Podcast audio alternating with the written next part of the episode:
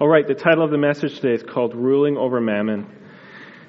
And the, the, my purpose for reading through God's Word this morning is I, I want to actually inflame a passion and a fight, maybe even a little godly indignation, so that each one of us would want to really rule over mammon and not be ruled by it in this life, which is what typically people do.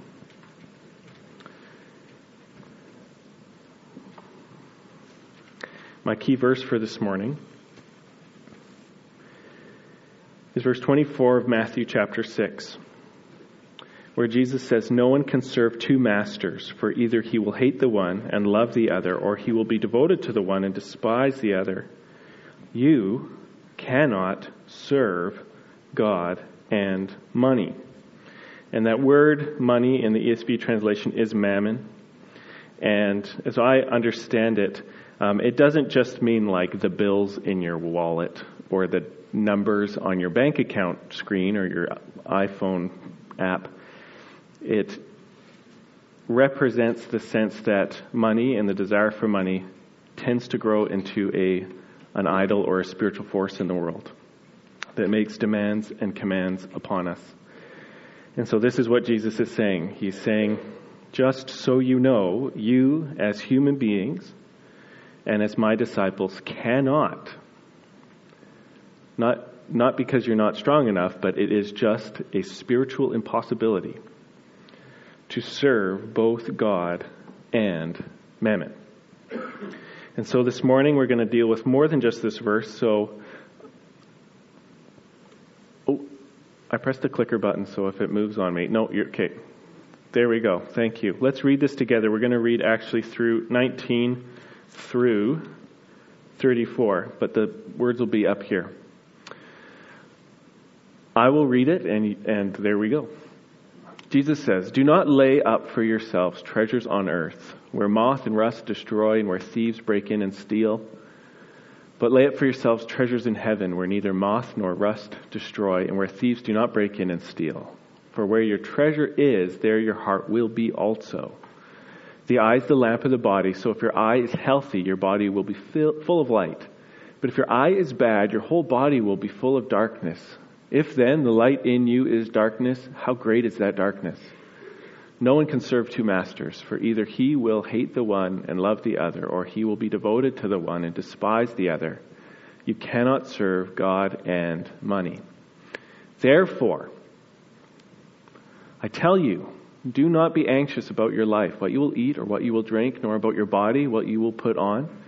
Is not life more than food, and the body more than clothing? Look at the birds of the air. They neither sow nor reap nor gather into barns, and yet your heavenly Father feeds them. Are you not more valuable than they? And which of you, by being anxious, can add a single hour to his lifespan? And why are you anxious about clothing? Consider the lilies of the field, how they grow. They neither toil nor spin. Yet I tell you, even Solomon in all his glory was not arrayed like one of these. But if God so clothes the grass of the field, which today is alive and tomorrow is thrown into the oven, will he not much more clothe you, O you little faith? Therefore, do not be anxious, saying, What shall we eat, or what shall we drink, or what will we wear? For the Gentiles seek after all these things, and your heavenly Father knows that you need them all. But seek first the kingdom of God and his righteousness, and all these things will be added to you. Father, I just thank you so much for the word. These are the very words of God. These are a faithful, true, and authoritative telling of the words of Christ that demand a response from us because they are the Word of God. And so, Father, we come before you. Lord, you know that in our own strength, we can't even really believe your Word, let alone respond to it. But Father, you have been so generous as to give us your own Spirit to live inside of us, to create life where there's been death, to create faith when there's been unbelief, and to create obedience where there's been disobedience, and the joyful kind the kind that you want and love. And so, Father, I pray that your word would do its work in us today by grace, through the death and resurrection of Jesus, and through the outpouring of the Holy Spirit. You would accomplish all your purposes because you love us so much. In Jesus' mighty name I pray. Amen. I want you to do something. You say, uh oh. There's, well, you didn't have to say that. But you're off to a good start.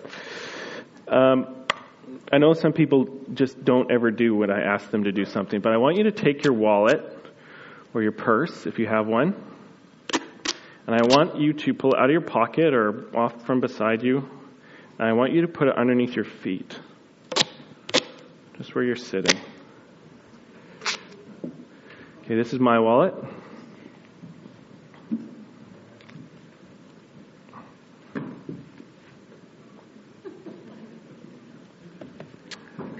Okay, you see that?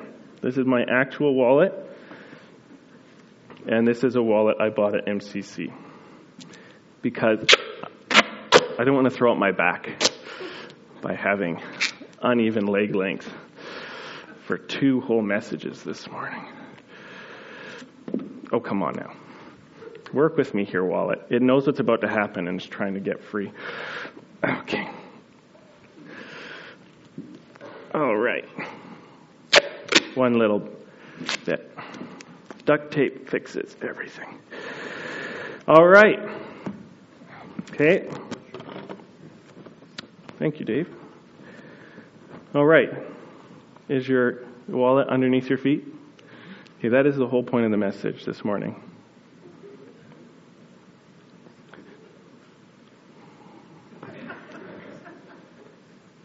The reality is is that if you are in Christ, money is under your feet. It is called to be your servant and your slave, not your master. Because Jesus Christ is your master. That's the point of the message. And that's because that's the point of what Jesus said. It's under your feet. That is the only way to live. And it doesn't matter how much you have. If you're a Christian, the reality is, is that mammon is under your feet. Your slave and your servant, and not your master. No matter if you have a lot, it needs to be under your feet. If you have a little, it needs to be under your feet. If we are Christians, if we are co heirs with Christ, if we are in Him seated on the throne of heaven beside the Father, if we are destined to soon be revealed in all the glory of God, then the reality is that mammon and money is not our master. It is our slave and our servant. The problem is, is that mammon is one of those slaves and servants that uh, prefers lip service to true service and is always conniving to get the, underhand, the upper hand over your heart. So let's do something about that and make sure that's not happening this morning. Jesus says, No one can serve two masters, for either he will hate the one and love the other, or he will be devoted to the one and despise the other. You cannot serve God and money. Who is your master? Thank you, Jesus. There's at least one person who's willing to say it out loud in church. This is literally the safest place in the world. You can say that. And this is part of that sermon where I want a little feedback. And my feet are starting to sweat for some unknown reason. I think duct tape doesn't breathe. Who is your master? And who is not your master? Who wants to be your master? They both do. Thank you. They both do. So, what I'm going to do, I'm going to try to keep this simple, which is sometimes a struggle for me. But I'm going to start, I'm going to talk about three things. I think this will help us. I'm going to talk about uh, an emotional attitude that Jesus deals with here, a mental attitude that Jesus deals with here, and then an action attitude that Jesus deals with here that is all designed to keep us from becoming slaves of money which is what money wants, and is what, is what happens when we don't do our job of administering those severe beatings that mammon needs sometimes in order to know its place in our life. Amen? Let's start with the emotional attitude here. After saying that we cannot serve God in money because it's, an, it's just a spiritual impossibility, with the reality being that Jesus is calling us to be servants of God, he says, Therefore, I tell you, do not be anxious. He's talking about the emotions, he's talking about the heart. Mammon wants to take over your life by convincing you to be anxious about money. And if we're anxious about money, no, I'll just say it. I'll leave the caveats for later. It's November. The guys are supposed to be growing out their mustaches. And since I can't really do that, I'll just say weird things. If we are anxious about money, money is our master.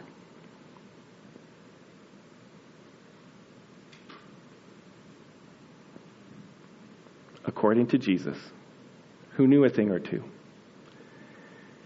If we are worried about not having enough money, it is our boss. According to Jesus, who knew a thing or two about the human heart. Okay, now here comes the pastoral part. I know that, that we don't always have control over our anxiety from one moment to the next, and sometimes it can spring up on us, and it's not like you can just make it go away whenever you want to. I know that there's a wrestle. I know that sometimes there's a fight, but that's why we have the Psalms. It teaches us how to wrestle with fear and anger and frustration and betrayal and come to a place where we're at peace with God again and faith with God again so that we can obey these scriptures where God himself tells us do not be anxious about money because you cannot serve it and serve God at the same time. That's why we have the Psalms. And also why we have each other. Okay, so what my my hope I don't always accomplish what I intend to. My hope is that as I say, we cannot be anxious about money and serving Christ. Is that when somebody comes to you and says, I'm really struggling about anxiety about money, we don't say, foolish betrayer of Christ. We say, how can I help you get free from that? Because we all kind of struggle with it from one point to the next. Amen? And that we're for each other and we want to get free and we want to help other people get free. Can we do that? Not be money anxiety judgers, but helping people get free? But this is the reality.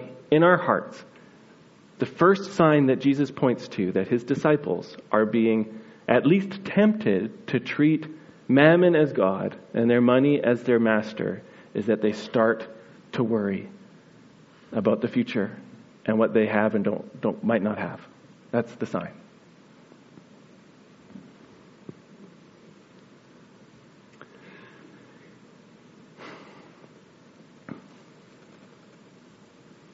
And so the first victory that each one of us is going to need in order to do this for real. These, these are the, this is really uncomfortable, actually. I hope you appreciate how much discomfort I invite into my life to make a point on Sunday mornings. It's only getting worse. If this is going to be real, then we need to be on our guard all the time.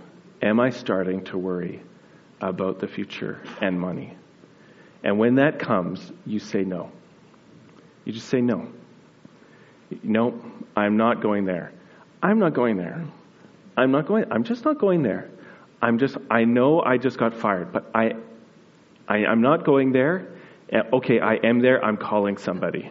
Okay, I'm really there. Okay, I'm calling somebody right now. I'm getting people to pray. I know I know that I know that a spiritual force is trying to take over my life and turn me away from having Christ as my master. I don't want to live there. The answer is no. I don't want to participate with this. No, no, no, no, no, no, no, no, no, no, no, no, no, no, the answer is no. The answer is no.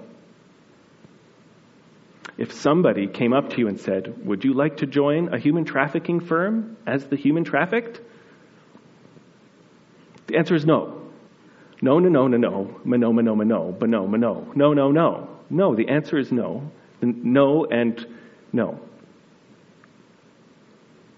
But we find Mammon very persuasive when he comes to say, Look, you need me. That's the reality. You need me. And I'm feeling like walking out on you. What are you going to give me to keep me to keep me around?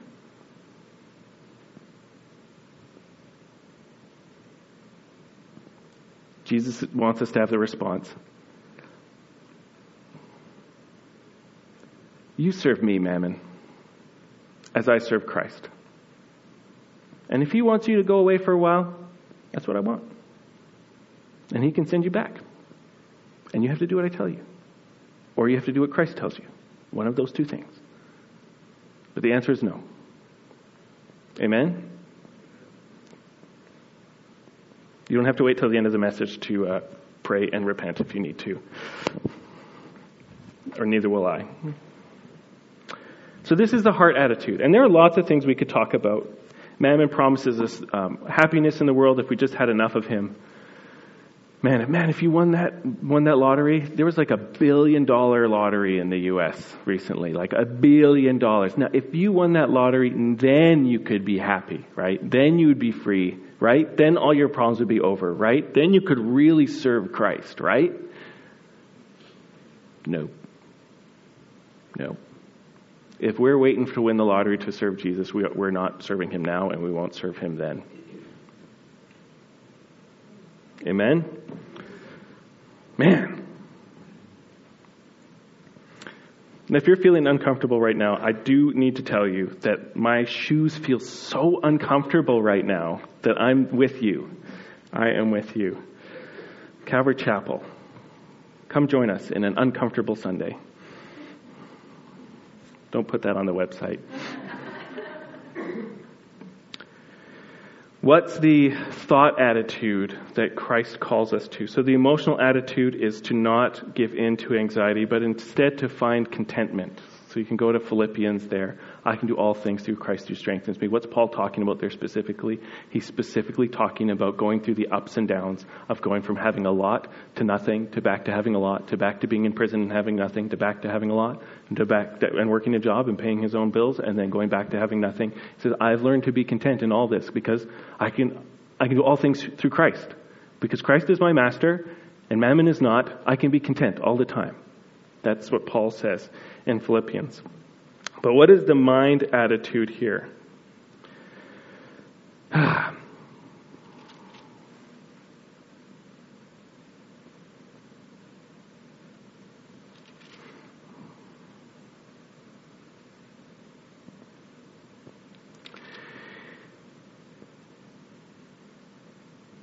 In verse 32, Jesus says this He says, For the Gentiles seek after all these things, but your heavenly Father knows that you need them. What is the heart attitude that rules over mammon? The heart attitude is, I have a Father in heaven who takes care of me. That is the heart attitude.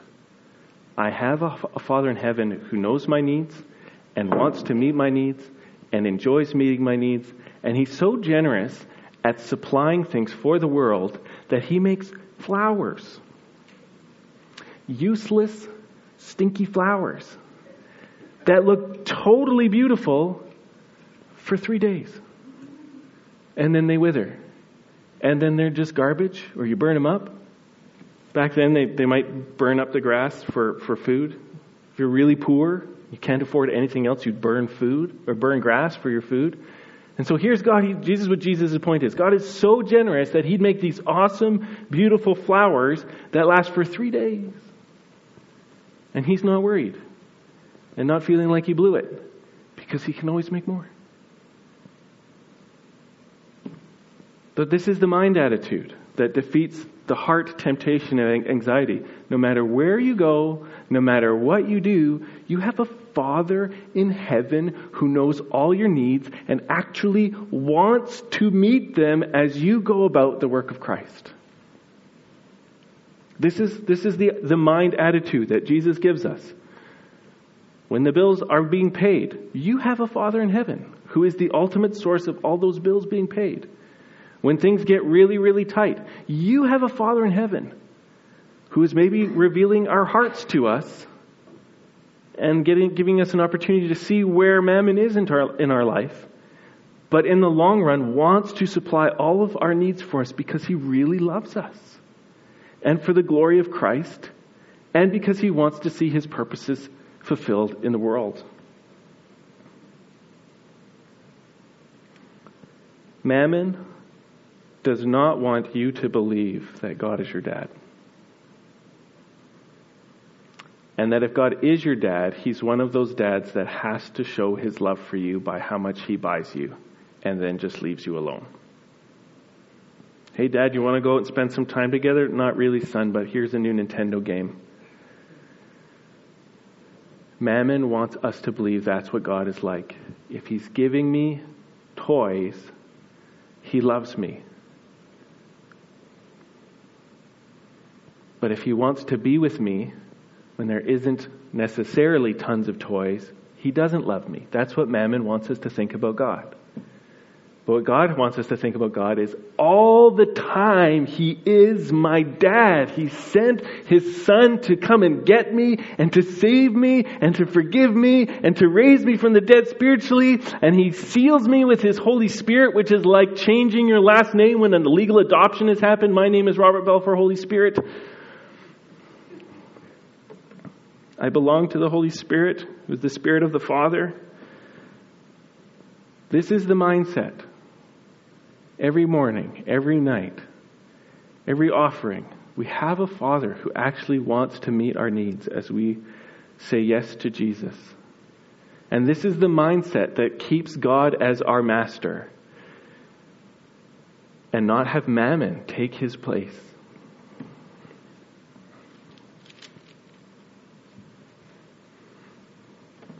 So I've talked a little about, about the heart.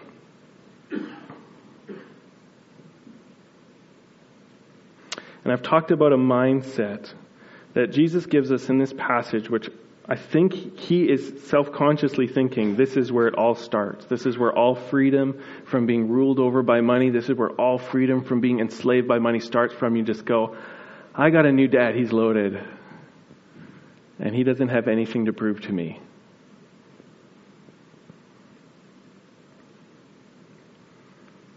So I don't need to be anxious and eat the bread of anxiety. And when I am feeling that way, I can, I can fight with truth and I can fight with fellowship and I can confess and I can get prayer. And this does not need to become my new normal or just being anxious about things is my new normal. You, that, you don't want that new normal. We talked about Goliath last Sunday coming to Israel and inviting them to have a new normal where he just made fun of them every day and how David wasn't willing to put up with that. But let's talk about actions, because Jesus talks about actions. He doesn't talk super specifically here, and that's fine. But because human beings are integrated wholes, meaning we don't have a thought life that is airtight sealed off from our emotional life, which is airtight sealed off from our action life, we're one person and what we think and feel and do is just perspectives on who we are. Uh, what we do really matters. So if you met Ebenezer Scrooge, speaking of Christmas coming up, Christmas Carol's going to be on TV. So if you met Ebenezer Scrooge before he had his transformation, and he said, I'm a very generous person, I just don't give any money away, what would you think about that? I'm very generous in my heart. Why should I have to give anything away to prove it?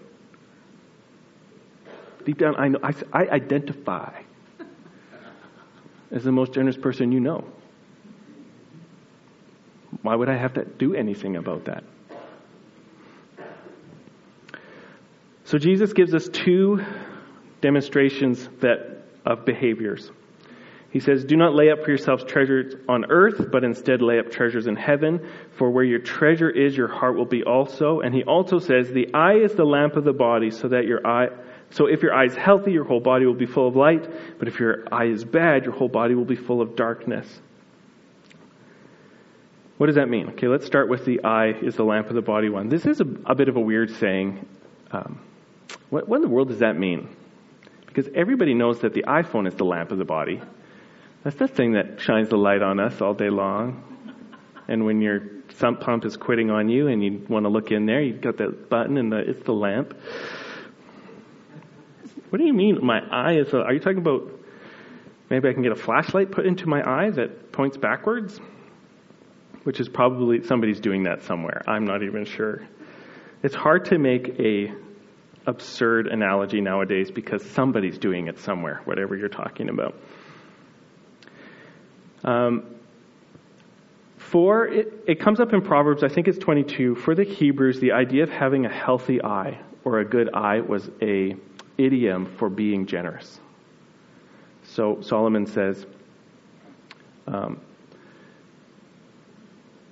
a man with a good eye is blessed because he shares his bread with the poor. So, having a healthy eye means that you look at the world as an opportunity to share. You look at the world as an opportunity to be generous. That's what having a healthy eye looks like, which makes sense in context because Jesus is talking about money and what you do with it. So he's saying, if you have a healthy eye, meaning that you want to be generous, your whole body is full of light. But if you have a bad eye, meaning you're Ebenezer Scrooge, your whole body is full of, your whole soul is dark. You can't tell anything. You don't even know which way is up. Spiritually, morally, it's just all darkness. It's all darkness. It's all. For Scrooge, he, he thought he was right every single decision he made, right? And we're watching him or reading the novel going, everything you do is wrong. But he thought everything he did was right because his whole self was darkness, because his eye was bad. So Jesus is saying, He's calling us to a generous life of looking at the world as an opportunity to share. And then He says, You've got to lay up for yourselves treasures in heaven so that your heart would be there too. And this is kind of the idea.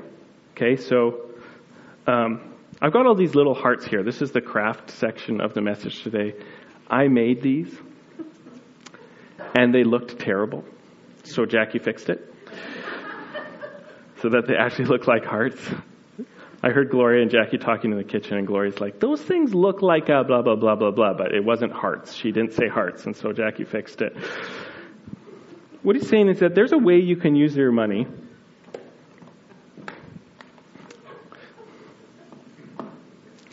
There's a way that you can use your money where most of our, much of our money um, spending is actually a heart issue.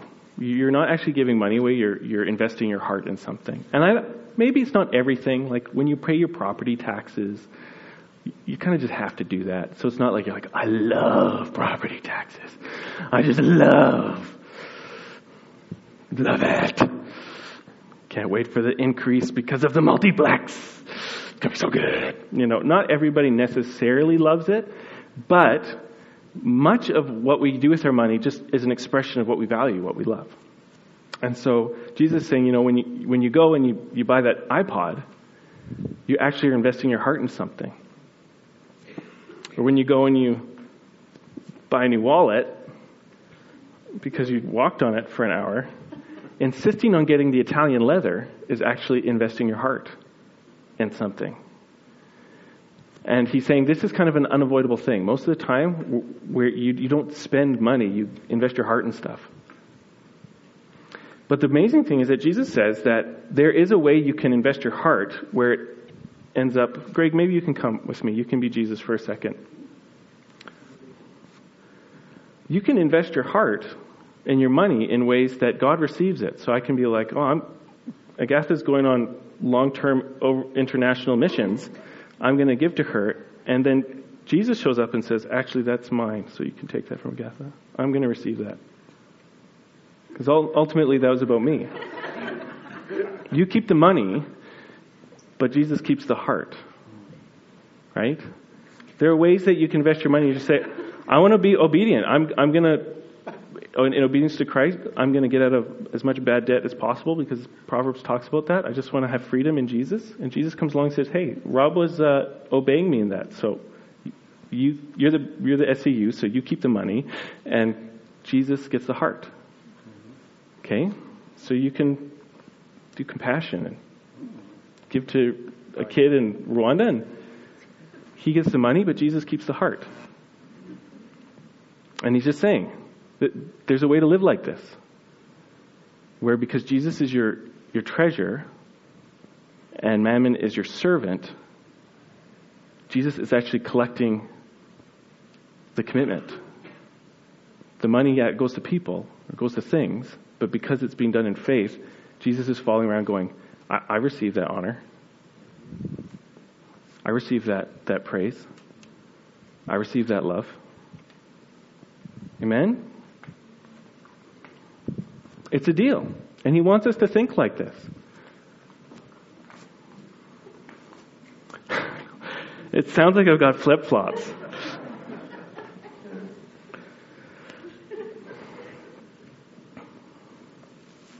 Maybe, let me rip, riff on this. If you live like mammon is under your feet, people might laugh at you. It may look silly. Some people might actually get angry at you.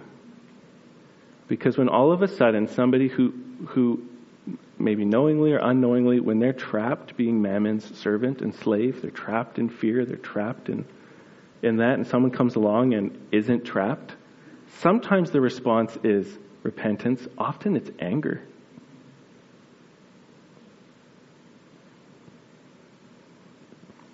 Because it's frightening to change unless you're looking at Jesus. And then it's a blessing.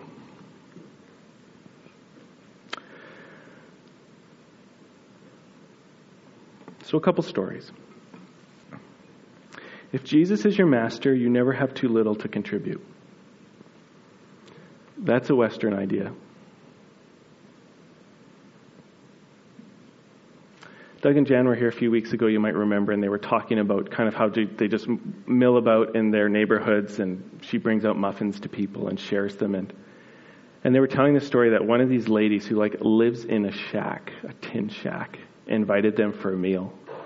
And they felt horrible because they were like eating chicken with her and they're thinking to themselves, this is probably all the food she has for a few days. But the lady who was serving them was ecstatic. It was her honor. It was her honor to be generous when, from our standard, she has nothing. And there's something about the human heart there. If you're in a place where you feel like you've got nothing to give, you're actually, that's a subhuman existence.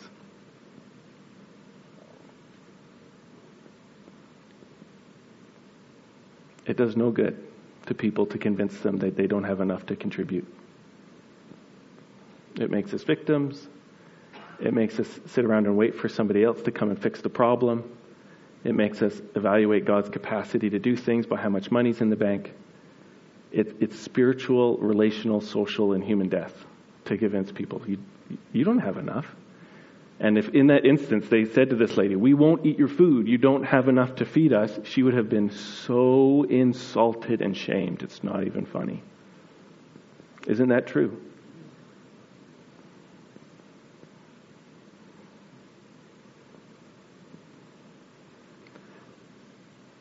If you literally have nothing to give, then what you do is you go to Jesus and say, Give me something to give.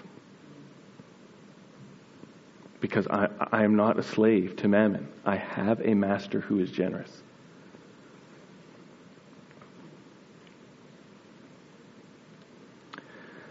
Another story about your heart being where your treasure is.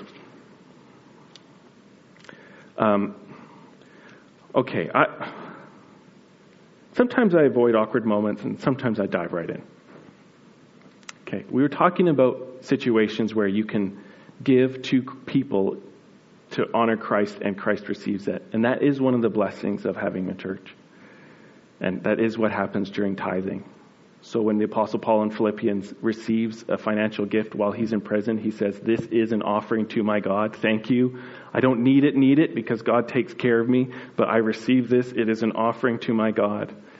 And, and it is a reality here that, that this is a place where people are called to put their treasure in heaven by giving to the ministries that are active here.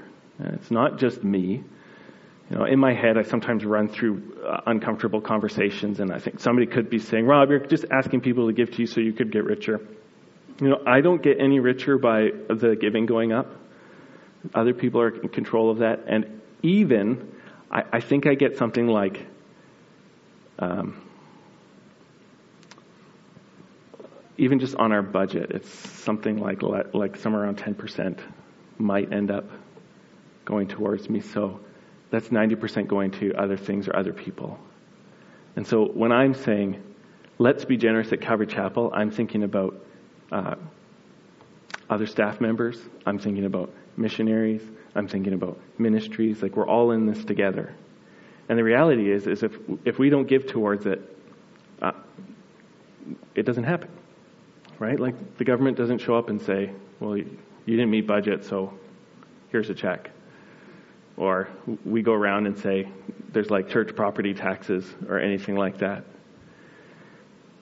But this, this is a blessing. This is a blessing. There are ways that you can have money and use money that increases your faith and your freedom in Christ and proves that we're not mammon slaves. And we have to live like this. We, we literally have to live like this, or else we aren't servants of God. Amen? So, this calling to be boldly generous anxious, free, generous, because our dad takes care of our needs and we want to be like him, helping other people. And we want to contribute towards the kingdom in ways that God receives. And we want to use our, steward our money in ways that are wise, in ways that God receives that wisdom.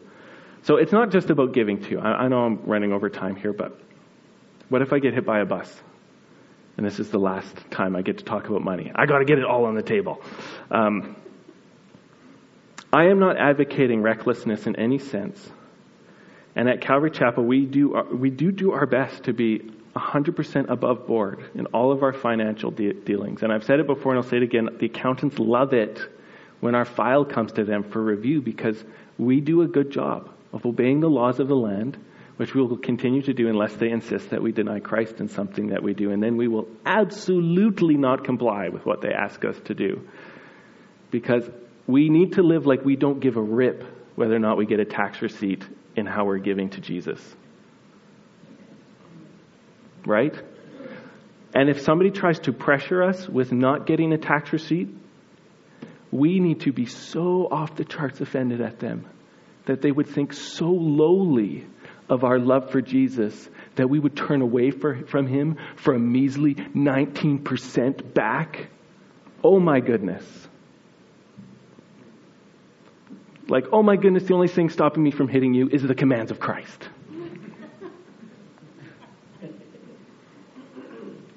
Amen? And in that moment, it will be true that, that money is not our master and Christ is. When we laugh, if that happens. And it's not like that's a future thing. It happened this summer with the summer jobs thing. Agree that the killing of unborn children is a moral good or don't get any government support. Ha! Ha, you baby killers. Ha! Ha! You think we could be bought? We are not your prostitutes. Ha! We have a Father in heaven. Ha! Ha! You slaves of mammon. Ha! Well, let's end on that note. Why don't we stand? We can worship.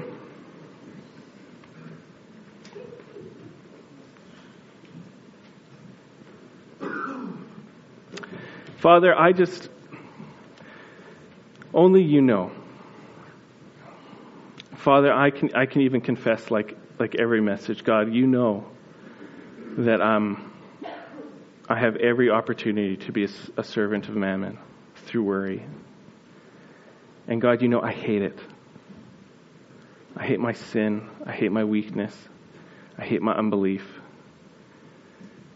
But turning to you, God, I love Jesus. I love his miracles. I love his empowering presence. I love his grace through the cross. Father, I love it that through Jesus you are so quick to forgive, and every moment for you amongst your children is a moment to set us free, if we're willing. God, I thank you that you are able to do immeasurably more than we could ever ask or imagine. And so, God, I pray, even as we're talking about money, we would shake off and just shake off worry, shake off feeling awkward, shake off like uh, feeling like it's all just manipulation, blah, blah, blah, blah. It's just gross. Jesus, I pray that you would fix each one of our hearts on you. And, and we would just say, God, lead me in a life where God is my master and mammon is my servant and not the other way around. God, grip each one of our hearts to say and agree, You are my master, God. And mammon is my servant and your servant, and never let it be the other way around.